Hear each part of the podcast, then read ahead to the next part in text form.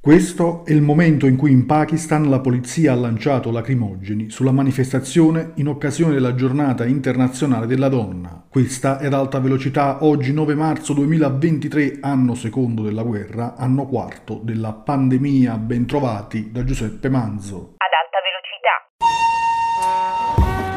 Notizie e pensieri pendolari.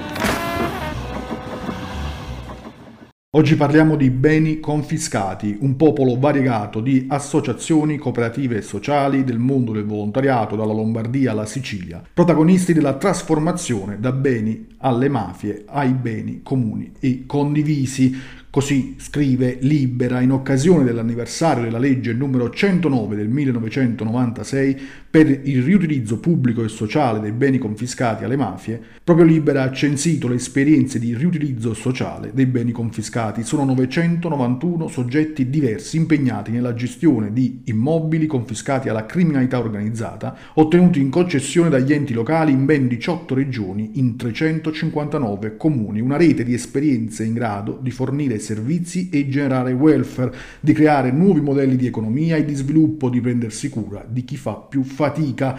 Più della metà delle realtà sociali è costituita da associazioni di diversa tipologia, mentre le cooperative sociali sono 217. Libera con la ricerca raccontiamo il bene, le pratiche di riutilizzo sociale dei beni confiscati alle mafie, vuole raccontare dopo 27 anni il bel paese dove in silenzio opera una comunità alternativa a quella mafiosa che lavora e si impegna a realizzare un nuovo modello di sviluppo territoriale. Ascoltiamo Tatiana Giannone referente per Libera sui beni confiscati.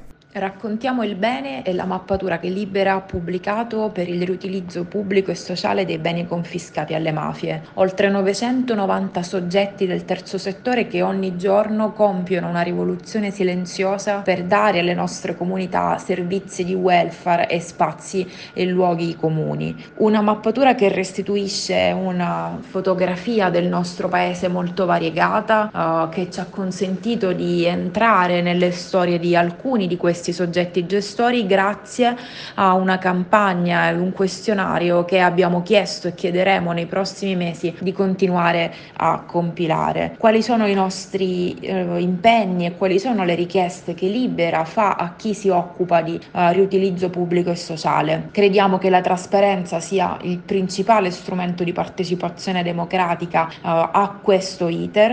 Eh, chiediamo che il terzo settore sia sempre più protagonista anche nella costruzione delle politiche pubbliche e delle politiche sociali, chiediamo che la normativa antimafia in termini di prevenzione e di riutilizzo sia non solo implementata in tutte le sue parti, ma soprattutto tutelata come prima fonte, primo strumento per combattere le mafie e la corruzione nei nostri territori.